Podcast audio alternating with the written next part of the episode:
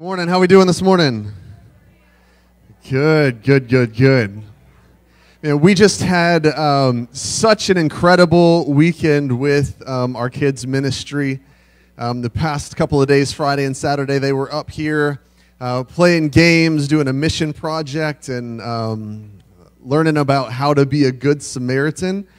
And so, what they're going to do this morning is they're going to come and they're going to bring um, they're going to bring a presentation, a skit for you guys that illustrates um, the biblical parable of the Good Samaritan uh, that Jesus gave for us to, to have an example. They're going to lead us in worship through song also right after that. Um, would y'all please show so much support to these kids before and after they come up on stage and encourage them to know that we are a church that encourages people who boldly profess the name of Jesus. Y'all give it up for our kids' ministry.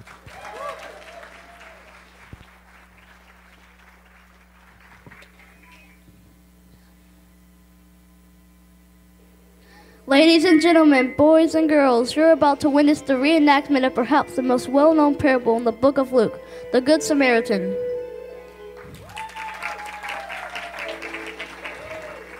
And there are still some Good Samaritans living even today. But let me warn you, like books, people cannot be judged by the cover, so come with us as the story unfolds. A certain businessman living in California was on his daily commute in LA when he pulled off the freeway, as usual, as usual for his morning paper and coffee, when some gang members attacked him and beat him.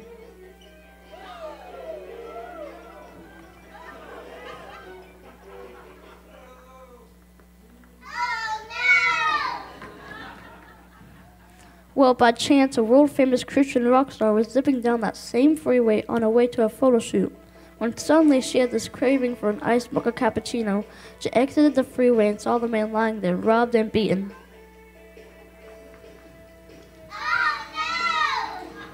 And she said,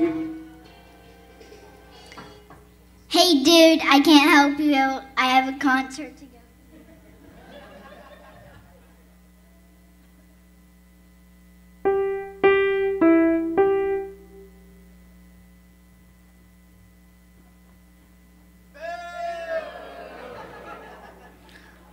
Well, don't fret. Not much time passed by when you guessed it. A professor of Bible passes by. He became desirous of espresso, pulled off the freeway. This professor of Bible also passes right by this half-dead, beaten man. He crosses the street and hurried into the coffee shop, saying, It would not be politically correct for me to get involved. Besides, I'll be late for my new conference, Applying Biblically Principles in Today's World. Anyway, continuing with the sad story, just a look. Here comes someone in a huge stretch limo. Wait a minute, is that the bank president? Why, he has spotted this poor man. He's crossing to the street to get to him. Stop the limo. Do you see that man? He needs our help. This awkward speedy can just wait.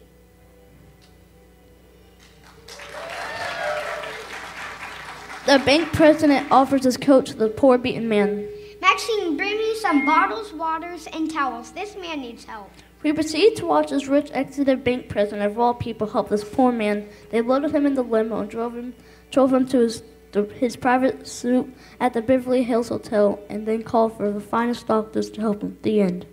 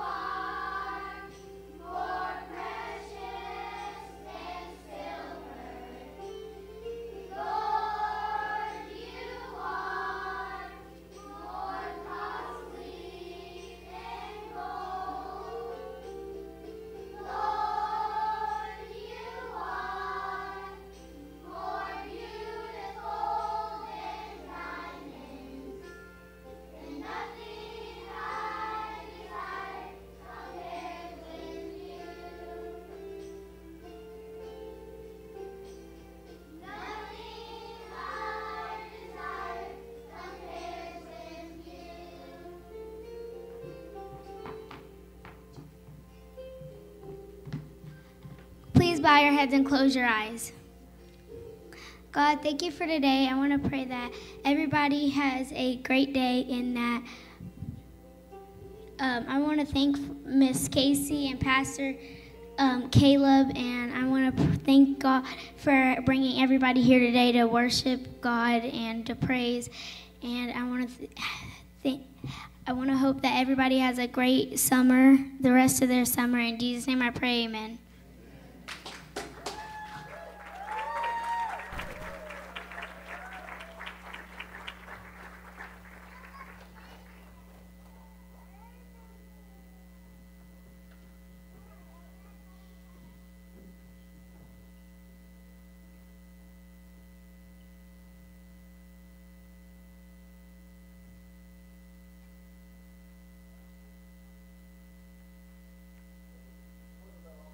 Y'all give it up for him one more time. Yeah. Well, good, good, good. Um, we are just so thankful for you kids. Thankful for that truth that you sang that God is more precious than gold and silver. Amen. All of us, all the adults said amen, and we're so thankful for the plan and purpose that God has for all of your lives. Um, uh, if this is your first time here, we are so glad that you are here um, to visit with us today. Um, there, there, are a lot of exciting things happening in the life of our church. Uh, some changes, some good things that are happening, and I, I believe that God's uh, Spirit is really moving. Um, I don't know about in your guys' heart, but in my heart, um, I just love this church so much and the people that are here. Um, I've just Casey and I, our family, has just felt so welcomed and so loved, like a, like a family here. And um, if this is your first time at this church and you're considering looking for a church to call your church home and your church family, um, I would say that there's no better church in Northeast Florida um, than Arlington Baptist Church to be a part of, and especially in this season as we're just praying that the Lord would would, would just breathe new life into this church to be able to, to reach the community for His glory and uh, to expand His kingdom here on earth. So, um, if you want to join here um, at the end, we're going to give an invitation to you. Um, if you want to start a relationship with Jesus Christ at the end of this. Uh, at the end of the message today, we're going to extend an invitation to you to be able to do that also. Um, but just be considering that throughout this message. But uh, we are actually going through a series called uh, Pray the Psalms. Pray the Psalms, where we as a church family are walking through the Psalms for the past 50 days. Um, or the, for the past um, however many days we've been through, and we're going for 50 days total. Um, and so we're walking through the Psalms and we're learning just what it means to pray the Psalms, to pray the Psalms together. Um, last week, what we did, or not last week, but the week before last, uh, we looked at what it to, meant to, to pray the Psalms in a psalm of praise, what it means to be a people of praise, right? But, and what I, what I challenge us to do is to consider hey, is your natural disposition as a follower of Jesus to be a person of praise? Like, are you, you a person of praise? And what we learned last week was that, like, that's not something that you can necessarily be taught. Praise comes from a loving relationship with Jesus Christ, and it's an outflow of what God is doing on the inside of us. And so the praise is the culmination of things that we love, right? As we walk with Jesus, we love him, and then out of us should, be, should come praise to who God is in our lives. And so, my challenge to us and our invitation is that we would be a people of praise. But what if, what if we're going through a season or a trial in life where it's just hard to praise? Where it's like, man, just so many things in my life, they seem to be falling apart. You're going through loss, you're going through sorrow, Maybe it's health issues, maybe it's family or relational issues, maybe it's just something that you've got between you and God. And you're like, man, I just don't know how to praise. Well, I want to tell you that this is a good Sunday for you because although we want to be a people of praise, we also want to be honest with God about the way that we feel, right? We want to be honest with God about how we feel, about the things that are going on in our lives. What we're going to do is we're going to look at a psalm of lament today. So if you would turn in your, in your Bibles to Psalm chapter 13. Psalm chapter 13, you can turn to it in your phone. Um, the the uh, verses will be on the screen as well if you want to follow along. Um, I would encourage you um, as a church member to bring your Bibles so that you can look at the text, so that you can see it, so you can underline, so you can circle different things. Because everything that I say up here, my prayer and my goal is to highlight what is in the text and then help us as a church to be able to, be able to apply that. I've got nothing good in and of myself that is of eternal value to offer you. So, my goal and my job here is to lift up the name of Jesus and teach you his word so that his word then can, word then can bring transform, uh, transformation to your life. So, we're going to be in Psalm chapter 13 today. Psalm chapter 13. And if you would stand in honor of reading God's word.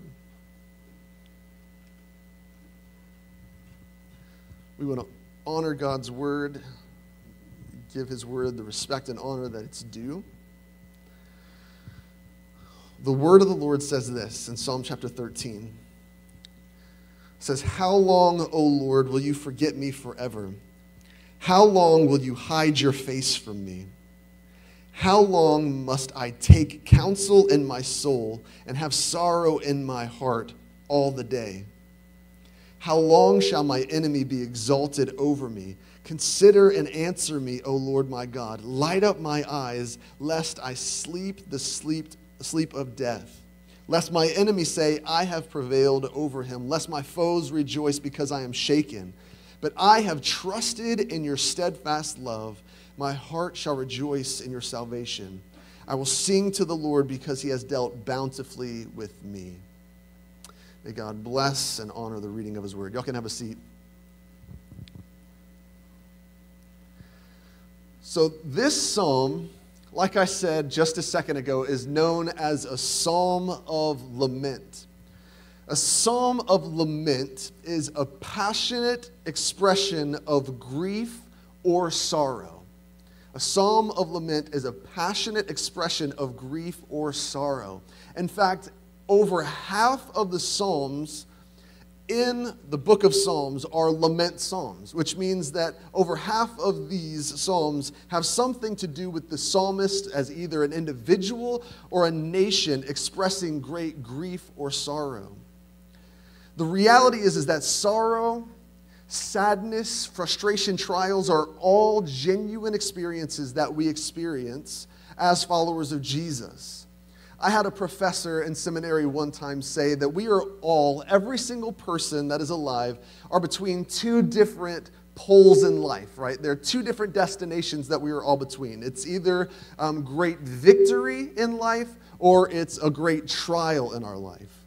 It's either praise or it's sorrow, right? Every single person is in between those two destinations. And if you've been alive long enough to know, you can say amen to that, right? It's like at, at the, there are times where we are at our highest highs, but we know just around the corner that we, there are also some lows that we're going to experience. That's just the nature of life, right? That's just the nature of life. And you may be under the impression that um, experiencing feelings of sorrow, frustration, or anger are demonstrations of a lack of faith.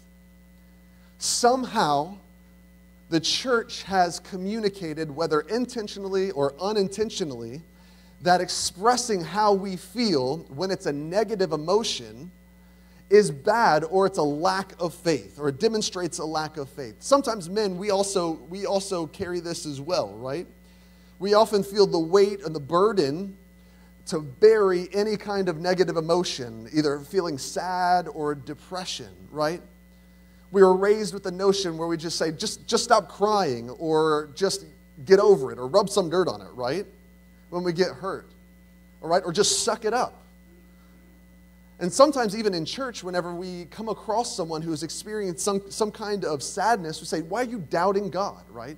We can make someone feel guilty because they're experiencing some, some kind of sadness, depression, or some kind of hurt in their life.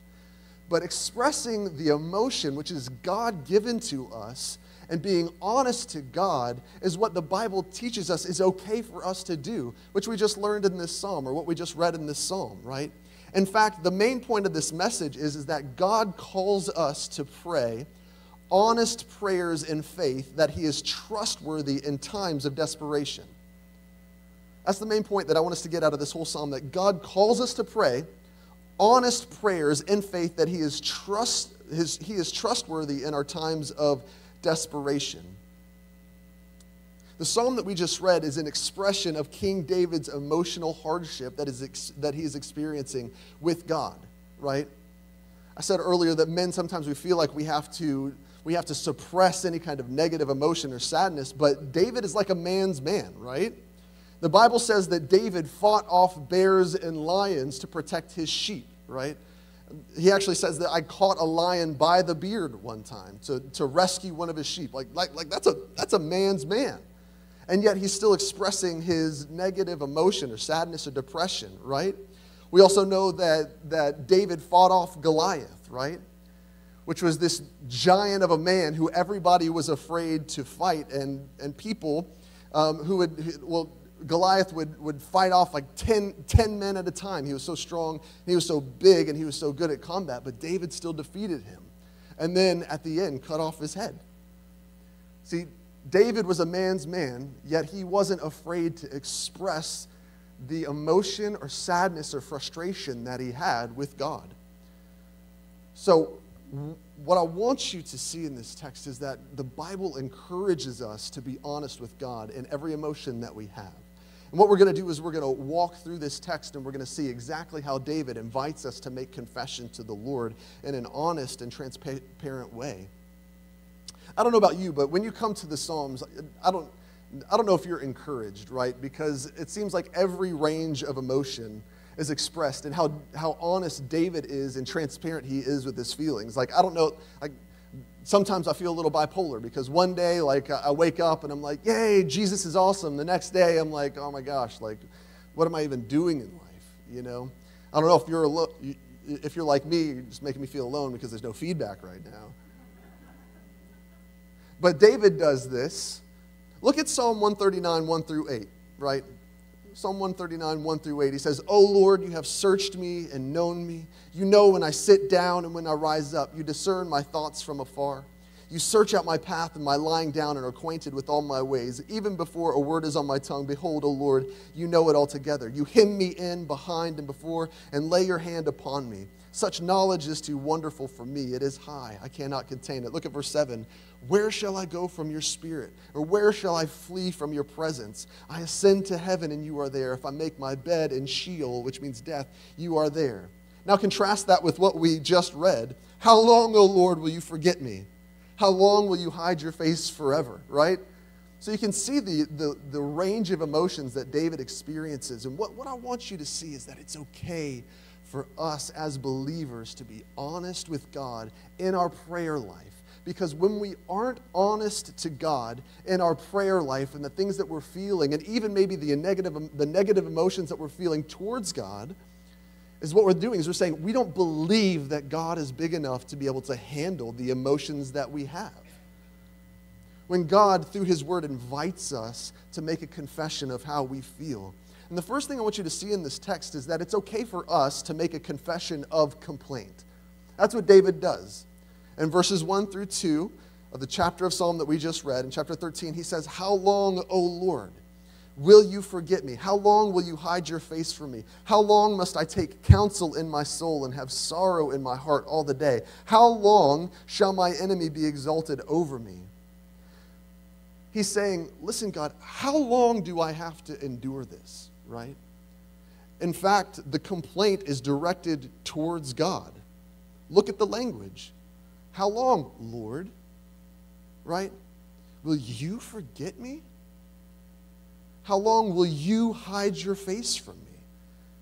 Now, in, in this century, we kind of think, can you do that? Right? What he's doing is he's coming to the Lord and he's being honest with his prayer that, man, God, you just seem absent from me right now. And if I'm being honest, it seems like you've forgotten me altogether. How long do I have to endure this? How long? And we don't know the exact context or story of David's life that he's experiencing to bring him to a place where he would cry out to God in this way. But what we do know is that David was anointed as king of Israel when he was a young boy. If you're not familiar with that story, um, there's a prophet named Samuel who God told he was to anoint the next king of Israel. And he went to a man named Jesse who had so many sons, seven sons. And he went through, he said, Is this the king? Is this the king? Each one, God was like, Nope, nope, nope, nope, nope. So Samuel went to Jesse, um, David's father, and said, Do you not have any more kids? He said, We've got this one kid, but he's like kind of the runt. He's out, he's the shepherd. We put him over the sheep. Um, so, but I'm sure you don't want to talk to him, right? So um, Samuel's like, Go get that boy, right? And so David is brought to Samuel, and God says, That's him. God says, You look on the outside while I look at the heart, right? And so God calls David as a young boy to be the next king of Israel. But the problem was that there was currently a king that was sitting on the throne over Israel, right? Whose name was Saul. So not only was David crowned to be king, but after David killed Goliath, Saul, who was the king, became jealous of David and also wanted to kill him, right? So, David, being a young boy, knows that he is anointed as king, has this terrible king who's sitting on the throne, and now this, this King Saul wants to kill David. In fact, King Saul gets jealous because David king kills Goliath, and all the people start singing this song in 1 Samuel 18, verse 7. It says, Saul has struck down his thousands, and David his ten thousands. Can you imagine being the king and hearing that? Like you're the king and this young boy this runt has people are singing about this young boy's triumph and you know that he's going to be the next king. And so what does saul do? He gets so mad that he seeks to kill david. And on three different occasions saul is so mad that he chucks his spear at david right? He chucks his spear trying to kill him. He misses him all three times. And saul spent a season just chasing after david and hunting him down wanting to kill him right? So david anointed king by God, has to sit and watch this man rule terribly, right? He knows the promise of God, yet he has to wait for the promise of God. Most scholars estimate that from the time that King David was anointed as the king to the time that he actually took the throne was 25 years. So, for 25 years, David had the promise of God and he had to sit and he had to wait and watch this man terribly lead the nation of Israel. And not only that, he was being chased and being killed by this king. So David is no stranger of what it means to wait on the fulfillment of the promises of God in his life. So for 25 years, he waited. Can you imagine? How long, O oh Lord, right? You made a promise to me 25 years ago. How long do I have to wait for this? It may not have literally been a long time, but maybe just like a season of loss that seemed like an eternity. Yes, David had to wait for 25 years, but he also experienced a tragic loss, right? David lost his firstborn child. So David had an affair with Bathsheba, um, who was married to a man named Uriah, who the Bible says was an honorable man, who fought for the king David, right? And because David had an affair and actually had Uriah murdered, the consequence was that his firstborn child would be sick and die. And so in 2 Samuel chapter 12 verse 15 through 19, the Bible tells us, "And the Lord afflicted the child that Uriah's wife bore to David, and he became sick," talking about the child. Verse 16 says, David therefore sought God on behalf of the child, and David fasted and went in and lay all night on the ground. And the elders of his house stood beside him to raise him from the ground, but he would not, nor did he eat food with them.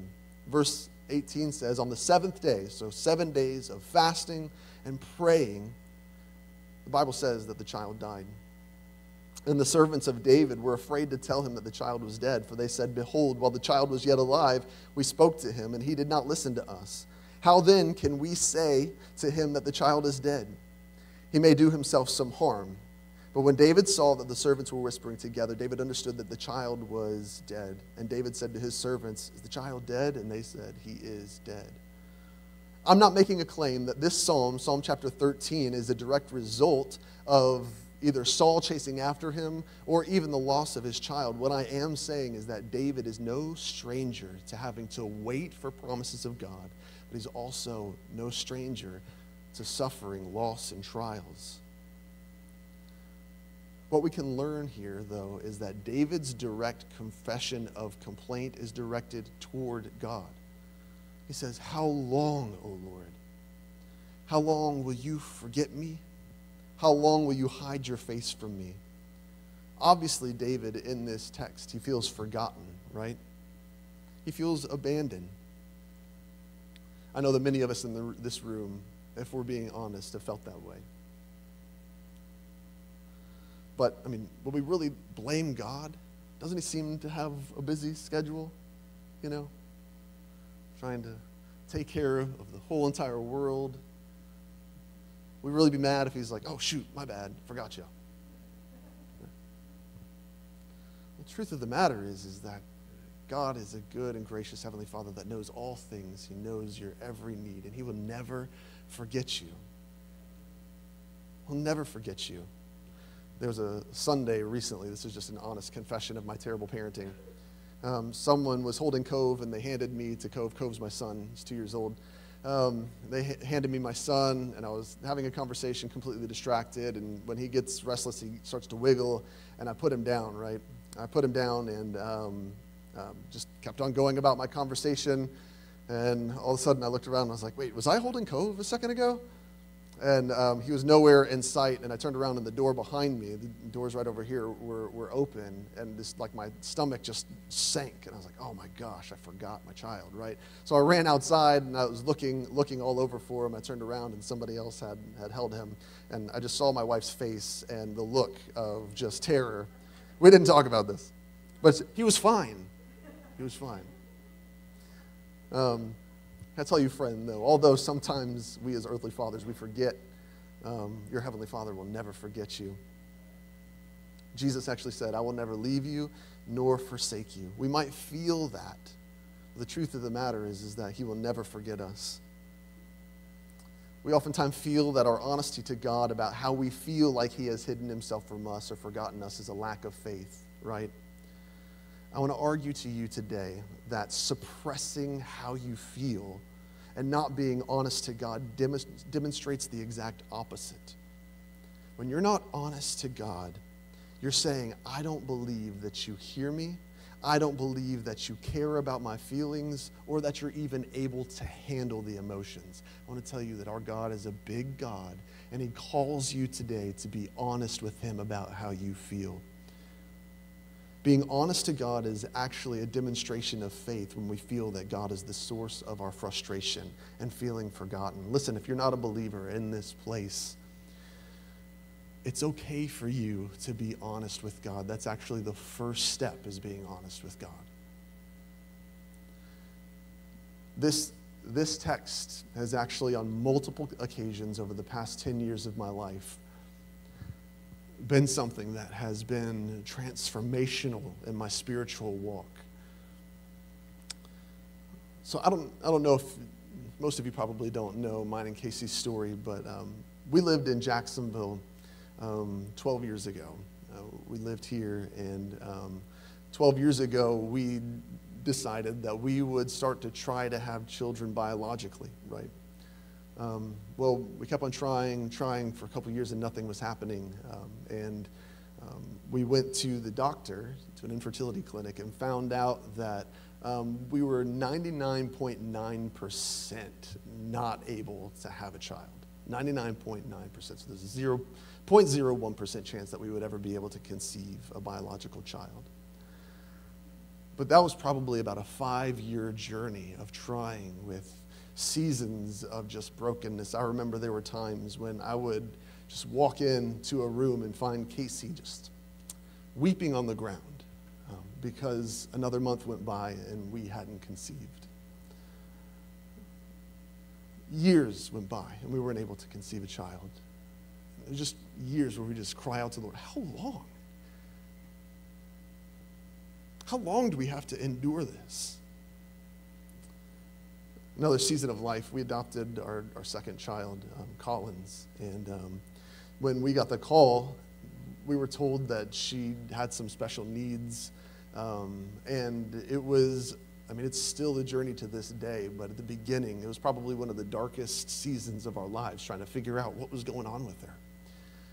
She would have debilitating seizures, have to spend night after night in the, uh, the NICU close to death on multiple occasions. And we didn't have a diagnosis for her. We didn't know what was wrong. Just for, for a couple of years, just crying out, God, like, how long do we have to endure this, right? Even um, in ministry, even. I, I felt the call to, to be a lead pastor three years, three years into um, starting in ministry. And then for another seven years, just God not fulfilling that call where I was and just waiting on the Lord.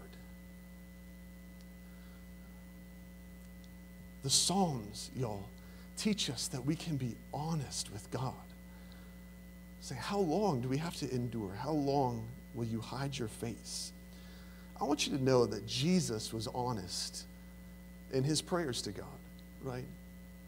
In Matthew chapter 26, verse 39, the text says that Jesus in the Garden of Gethsemane, he was, man, he was wrestling with going to the cross. He knew his fate. He was supposed to die for the sins of the world. And he was 100% God, he was 100% man, and was struggling with it. And this text says, and going a little further, he fell on his face and prayed, My Father, if it be possible, let this cup pass from me. What an honest prayer, right? God, if there's any other way that I've got to do this or that we want to save the world, let's think about that for a second, right? But he said, Nevertheless, not as I will, but as, but as you will. He surrendered the, his will to his Father's will. And then we come to Jesus on the cross, quoted in Psalm chapter 22, which is a messianic psalm that was prophesying the coming Messiah. It's a psalm of lament where Jesus said in Matthew chapters 27, verse 40, 46, it says, And about the ninth hour, this is Jesus, our Savior, on the cross, he says, Eli, Eli, lama sabachthani, which means, My God, my God, why have you forsaken me? This is Jesus, the Savior of the world, crying out in lament, saying, God, why have you forsaken me? Today, I want to invite you in your prayer life to be honest with God because He can handle it. Your confession of complaint may be the first real prayer of faith that you have ever made because you've been hiding those feelings from God. Make a confession of complaint to the Lord, being regular in your life, right? So, David, first, he makes a confession of complaint, but then he makes a confession of insufficiency in this prayer. Look at verse 2. Look at verse 2. David says, How long must I take counsel in my soul and have sorrow in my heart? How long must I take counsel in my soul and have sorrow in my heart? David asks the question, How long must I take counsel in my own soul, right? The way that this text reads seems to be saying, How long must I have to try and reason this out on my own? Have you ever been in that before? Like you're going to God, you feel like there's no answer, and so you're trying to make sense of it all within, within your own self, right? And we all naturally do that. We want answers. We want, we want to, to understand why it is that we're going through a season of loss or trial or just where it seems like God has hidden himself from us. The CSB, the Christian Standard Bible, says it this way it says, How long will I store up anxious concerns within me, agony in my mind every day? That kind of paints a better picture as to what's going on. How, much, how, how, long will I have to store up this anxiety within myself and agonize every day? The NIV reads it this way it says, How long must I wrestle with my thoughts and day after day have sorrow in my heart? Doesn't that sound exhausting? The essence of the verse seems to mean that whatever problem David is having, he's wrestling with it inside of himself, trying to reason out and find a solution, and it's causing anxiety and sorrow and distress within himself. And now David's saying, How long before you step in, God? How long do I have to wrestle with this in my own mind, try to reason all this out before you step in and rescue me? David is, in essence, saying, I'm insufficient, right? I've tried. I've tried to reason out my faith, I've tried to reason out my circumstance, and I can't. I can't resolve this problem, right? If you don't step in, he says, I may die. He says, I may taste the taste of death, right? Has anybody ever been there before? You're just facing so much depression, so much darkness, where you're saying, I, I can't do it internally anymore. I need something. God, I need you to step in and rescue me from this, this, this mind battle going on within me. You see, we live in a self help culture, right? We live in a self help culture.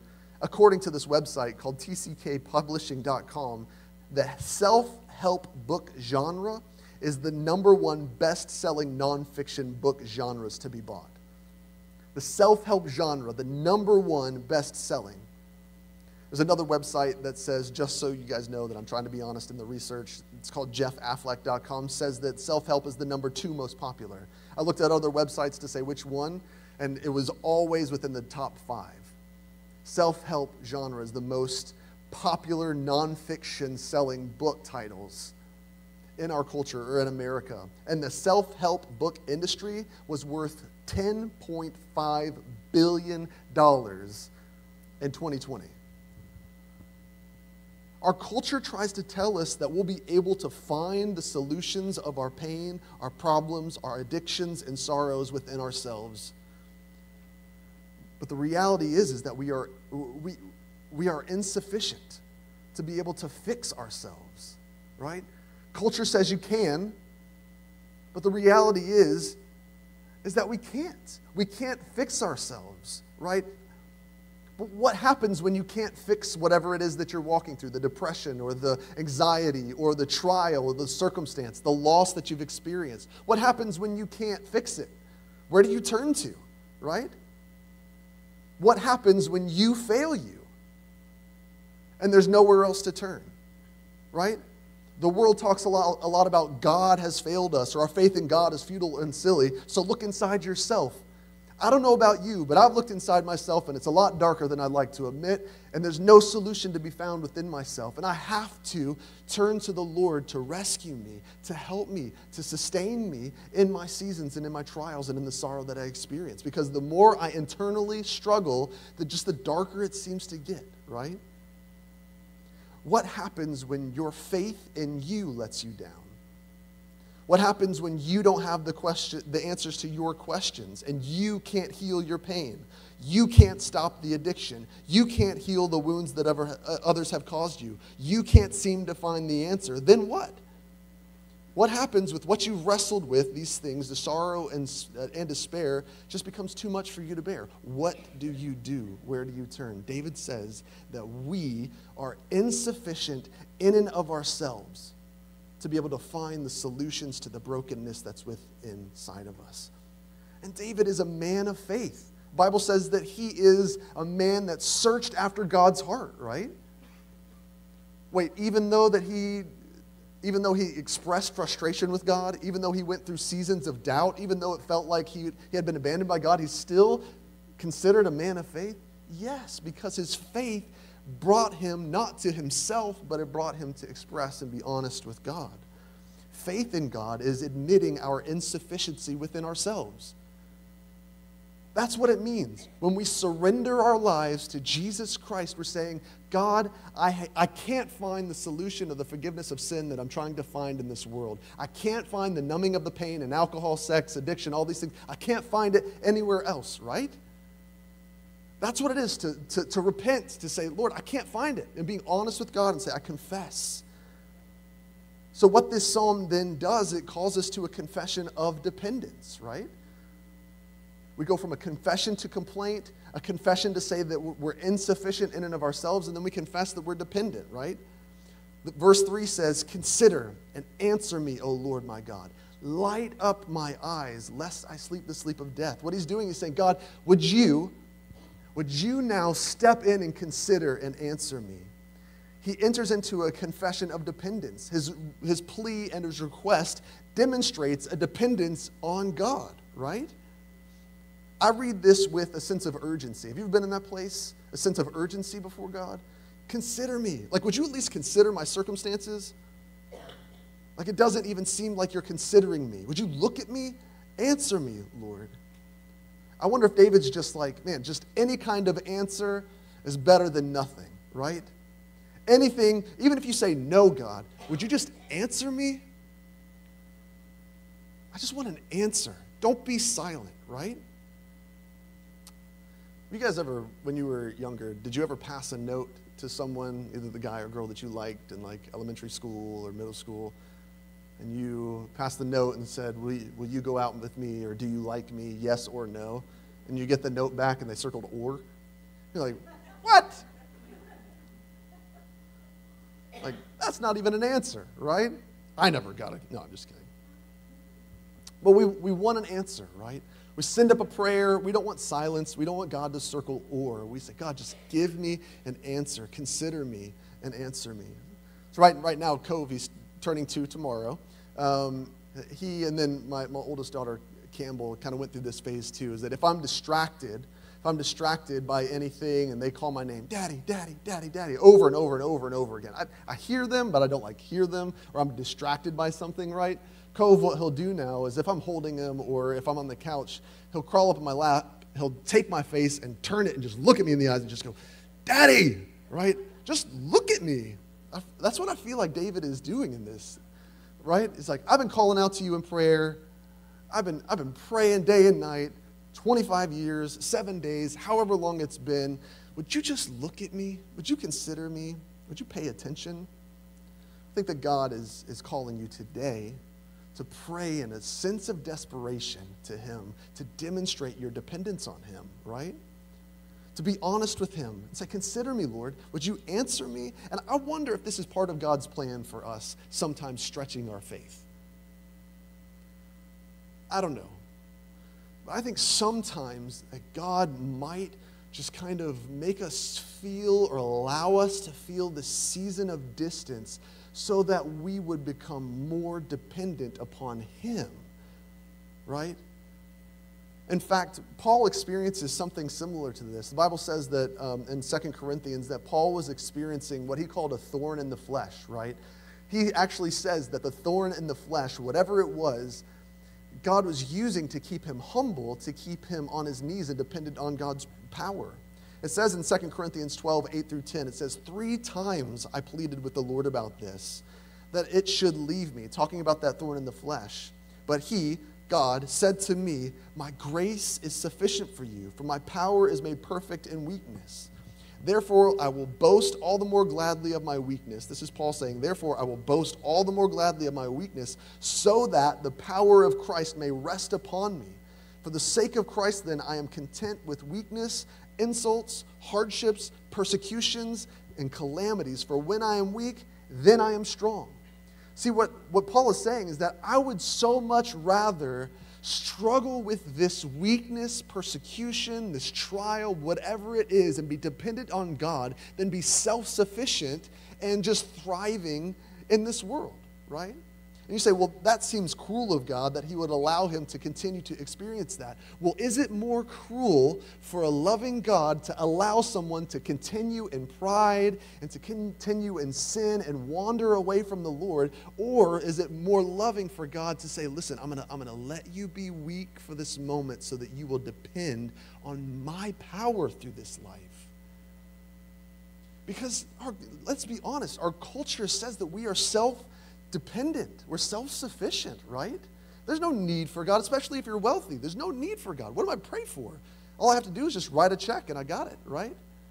Until our health or something like that goes bad. So what David is saying, listen, God, answer me, consider me. And I believe maybe the Lord is allowing him to walk, walk through that. So the next season that he walks through, his, his faith will be stronger and he will demonstrate a stronger dependence in the Lord throughout it. It seems to me that God allows us to do this so that our faith will deepen. You might be in a season right now where you're saying, How long, O Lord? But at least you're turning to the Lord. That's the first step. You're confessing to Him, I'm dependent upon you, right? Don't turn inwardly to be self sufficient, but turn to the Lord and demonstrate your dependence on Him. God is never absent, right? But what He wants us to do is to run to Him to demonstrate our dependence. You have to surrender to Him surrender in honesty, saying, God, I'm insufficient in and of myself and I need you. And then confess the real fears that you have. Be honest with what you're fearing, right? That's what David says. He has a confession of fear in verses 3 through 4. He says, Consider me and answer me, O Lord my God, lest I sleep the sleep of death. What does that mean? Or else I might die, right? Verse 4 says, Lest my enemies say, I have prevailed over him, lest my foes rejoice because I'm, I'm shaken. What David exposes in this prayer of lament is that he has two fears. One, he may die, right? If God does not move, he may die. Or his enemies will overcome him. Lest, which just means, or else I'll die, or else my enemies will say, I have prevailed, or else my foes. So these are real fears. God, if you don't show up, I'm afraid of what might happen in my life. I might be overcome by my enemy. I might die. And these are two real realities that we face in this life, right? I had this pastor, um, a friend of mine in the previous church, he's an older man. Uh, I loved him, Pastor Bob. Um, and he had this saying. It seemed insensitive because every time someone would pass away, he would say this, but he said, Well, no one gets out of this life alive. And I kind of cringed, like, Bob, yeah, you know. But it's true. Nobody gets out of this life alive. And, and death is a reality that we'll all have to face one day. You may have had some kind of diagnosis where you've had to experience that, where it, it seemed fatal to you. You may have been in some kind of accident where, I don't know, some, you were close to death, but it's, it's a reality. And it's a wake up call that no one gets out of this life alive, right? It's a real fear that some people have. But we also have a real enemy. We've talked about this a few times. Um, is that we have a real enemy, and his name is Satan. And that no matter who you are, if you, no matter who you are, Satan wants to destroy you because the image of God is on you. We have a true enemy. Maybe your enemy hasn't been a literal person, but maybe it's an addiction that you face that's set in, and it seems like God has hidden his face from you, and you don't know if you'll ever see victory. Have you ever cried out to God because of your enemy of addiction, where you're just like, God, if you don't step in, I don't know what's going to happen? So maybe you're in that place of despair and darkness. Maybe your enemy is depression. Maybe that's something that you battle. Christians can experience depression. Charles Spurgeon was a 19th century pastor who battled with depression, which he called the dark night of the soul. He, he genuinely battled depression. Have you ever cried out to God for deliverance and asked God to free you from the dark night of the soul before? Just, God, deliver me. Would you just shed some light into my life? Maybe you fear that you're never going to experience joy again, and your prayer is, How long, God? How long? How long do I have to be depressed at work? How long do I have to struggle with this in my marriage? How long do I have to battle this addiction? How long do how long, how long, how long, God, are you going to let this if you don't step in, Lord?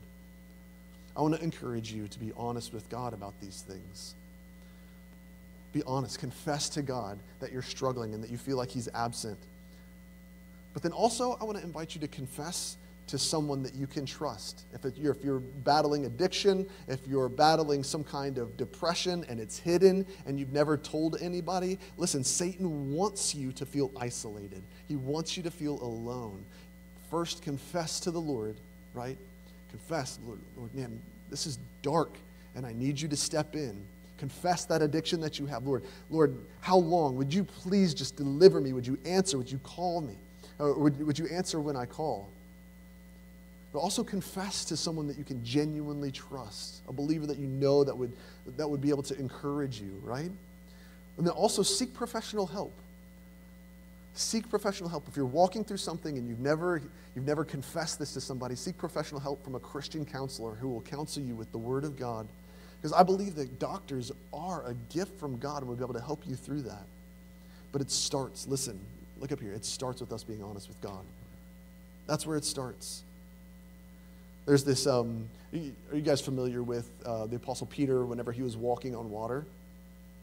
Um, Jesus was walking on water. The disciples were in a boat, and they see this figure coming towards them, and and everybody's like, oh, it's a ghost. And Jesus calls out, it's not a ghost. And so Peter, of course, he's, he's bold. He says, listen, if it's you, Lord, tell me to come out and I'm going to walk on water with you. And so he does. Peter gets out of the boat and he starts walking on water. In Matthew chapter 14, verse um, 30 through 32, um, I don't know if it's going to be on the screen, but it says, But when he, talking about Peter, saw the wind, it says he was afraid, right? He saw the wind blowing around him. Fear set in, and then he began to sink and cried out, Lord, save me. What an honest prayer, right? Just Lord, pray, Lord, save me. And so in verse 31, it says that Jesus immediately reached out his hand and took a hold of him, saying to him, Oh, you of little faith, why did you doubt? And when they got into the boat, the wind ceased, and those in the boat worshiped him, saying, Truly, you are the Son of God. What an honest prayer from Peter, just say, Lord, would you just save me? Would you save me? I see the circumstances, I see the wind blowing, I see the waves around me. Would you save me? So be honest and just ask God to save us. But He also called us to fight, right? He called us to fight our enemies. He called us to fight the devil.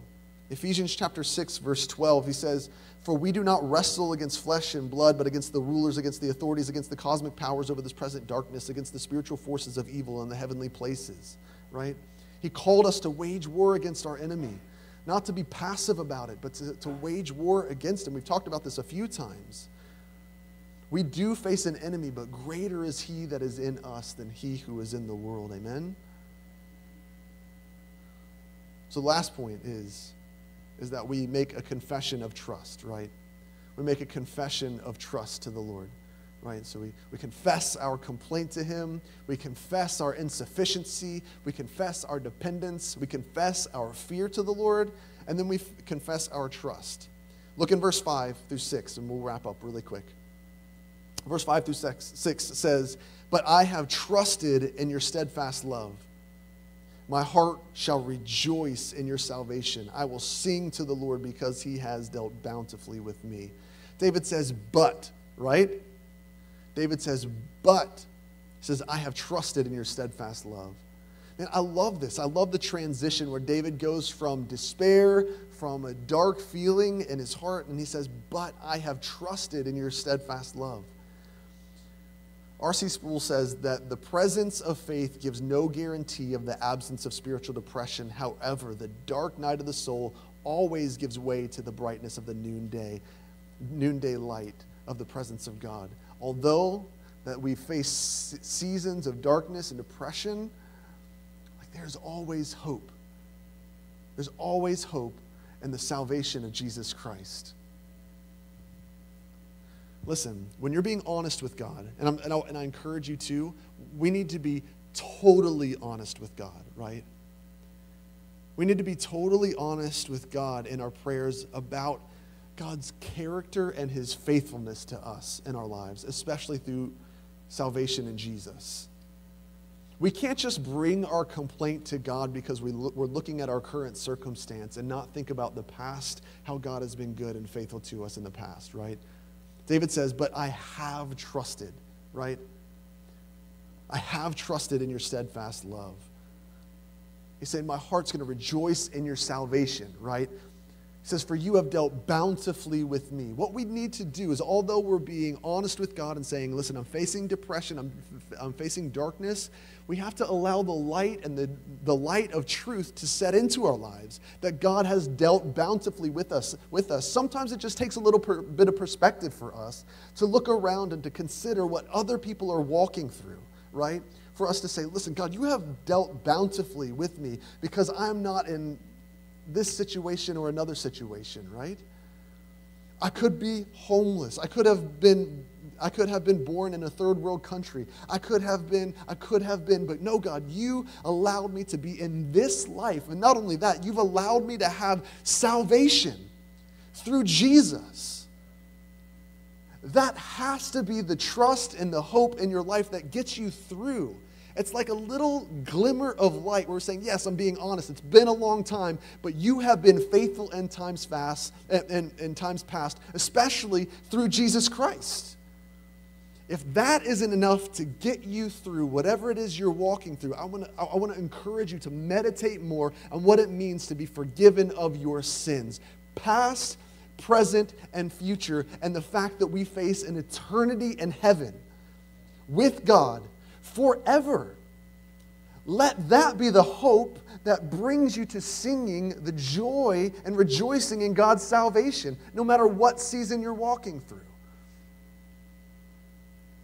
Romans chapter 8 is one of the most powerful chapters in the Bible because the, the Apostle Paul talks about this for us we have to remember that God is working in and through our lives, not just the moment which seems hard, but He's continuously. Romans chapter 8, verse 18 says, For I consider the sufferings of this present time are not worth comparing with the glory that is to be revealed to us. What's the Apostle, uh, Apostle Paul saying? He's saying, Yes, I might be walking through a trying time, I might be suffering, but I know that this life is not the end for me. This isn't where it ends, right? Suffering, death, all those things, those will be put to death when Jesus returns, right? We have the hope of salvation, not just in this life, but eternity. We're not just living for this life, we're living for the eternity. We don't just make decisions based on what affects us now, we make decisions based on what affects eternity.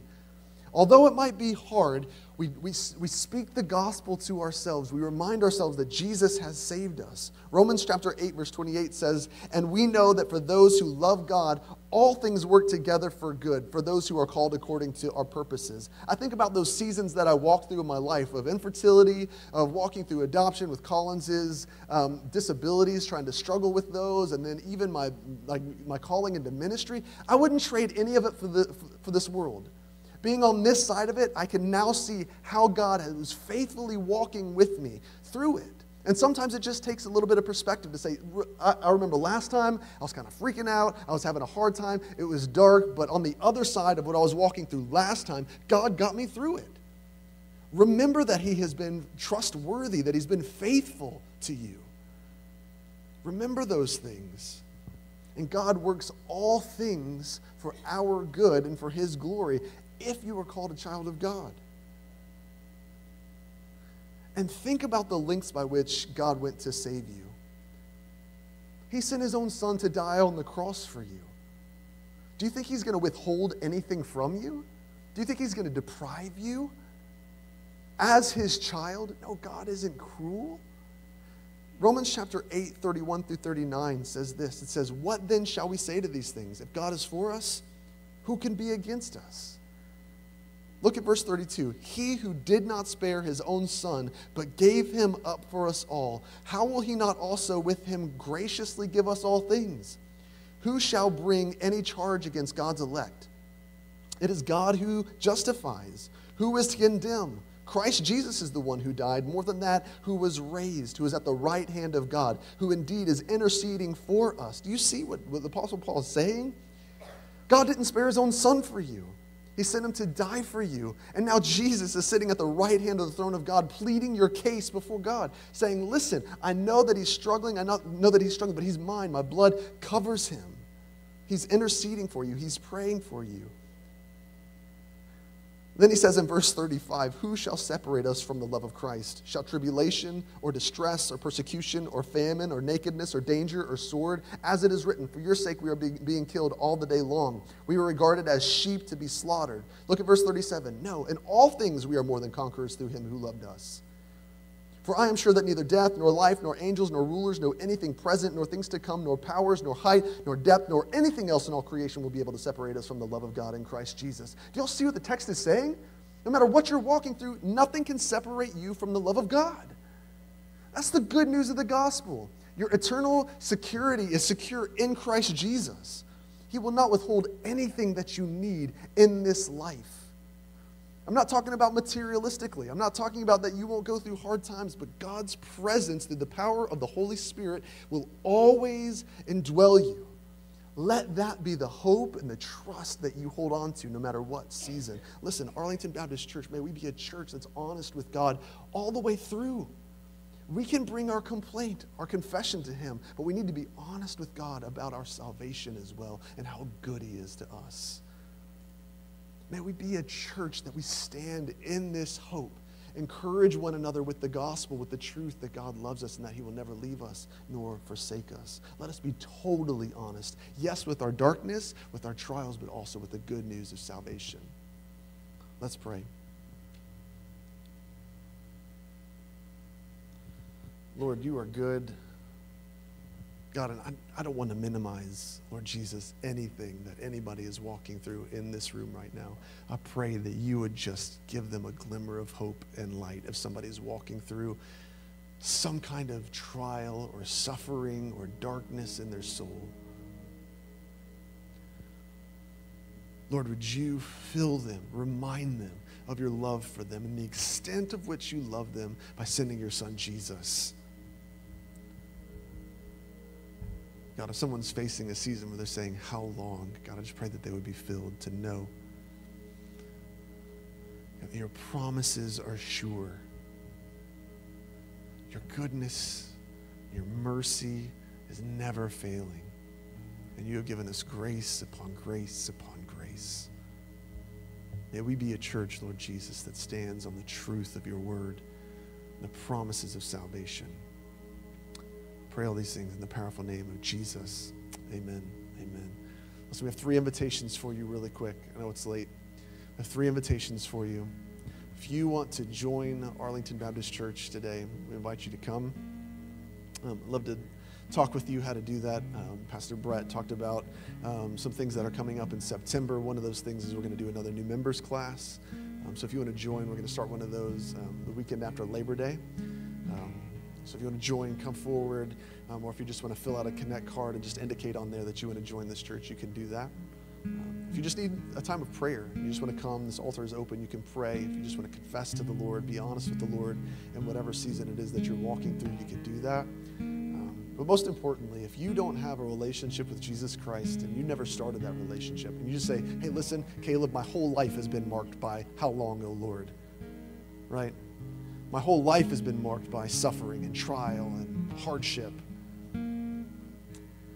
My invitation to you is to, to start a relationship with Jesus, and that starts with being honest with God and just saying, God, I need you. Just like Peter cried out, Lord, save me from my sin.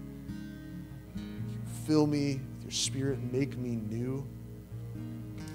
And then we'll help you walk that path of growing in Christ likeness on a daily basis.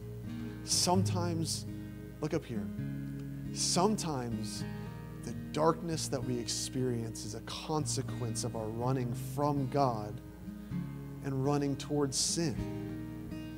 Sometimes the consequence of our sin is just being cut off in fellowship with God.